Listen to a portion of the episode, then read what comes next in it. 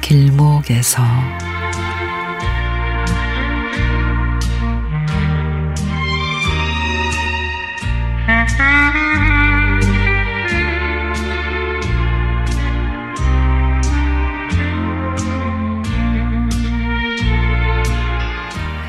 지난 주말에 코로나 이후 3년 만에 친정 성묘를 다녀왔습니다.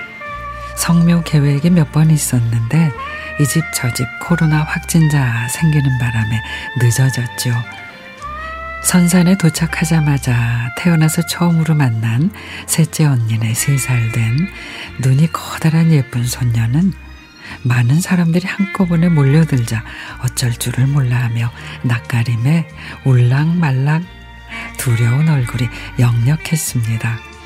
저는 빨리 분위기를 바꿔보고자 준비해간 비눗방울 놀이, 미니 선풍기, 스티커, 책 등 선물 꾸러미를 손에 들려주니 어느새 얼굴에 미소가 짓기 시작합니다.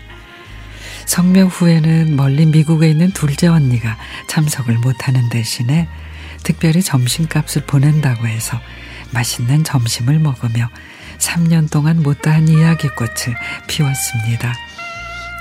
코로나 해에 초등학교 입학한 큰언니네 손자는 의젓한 3학년이 돼서 멋지게 영어 스피치도 해내고 셋째 언니네 3살 된 손녀는 그새 친해졌다고 조잘조잘 말도 잘하고 젓가락질도 얼찌나 잘하는지 모두들 놀라워서 박수를 쳤지요.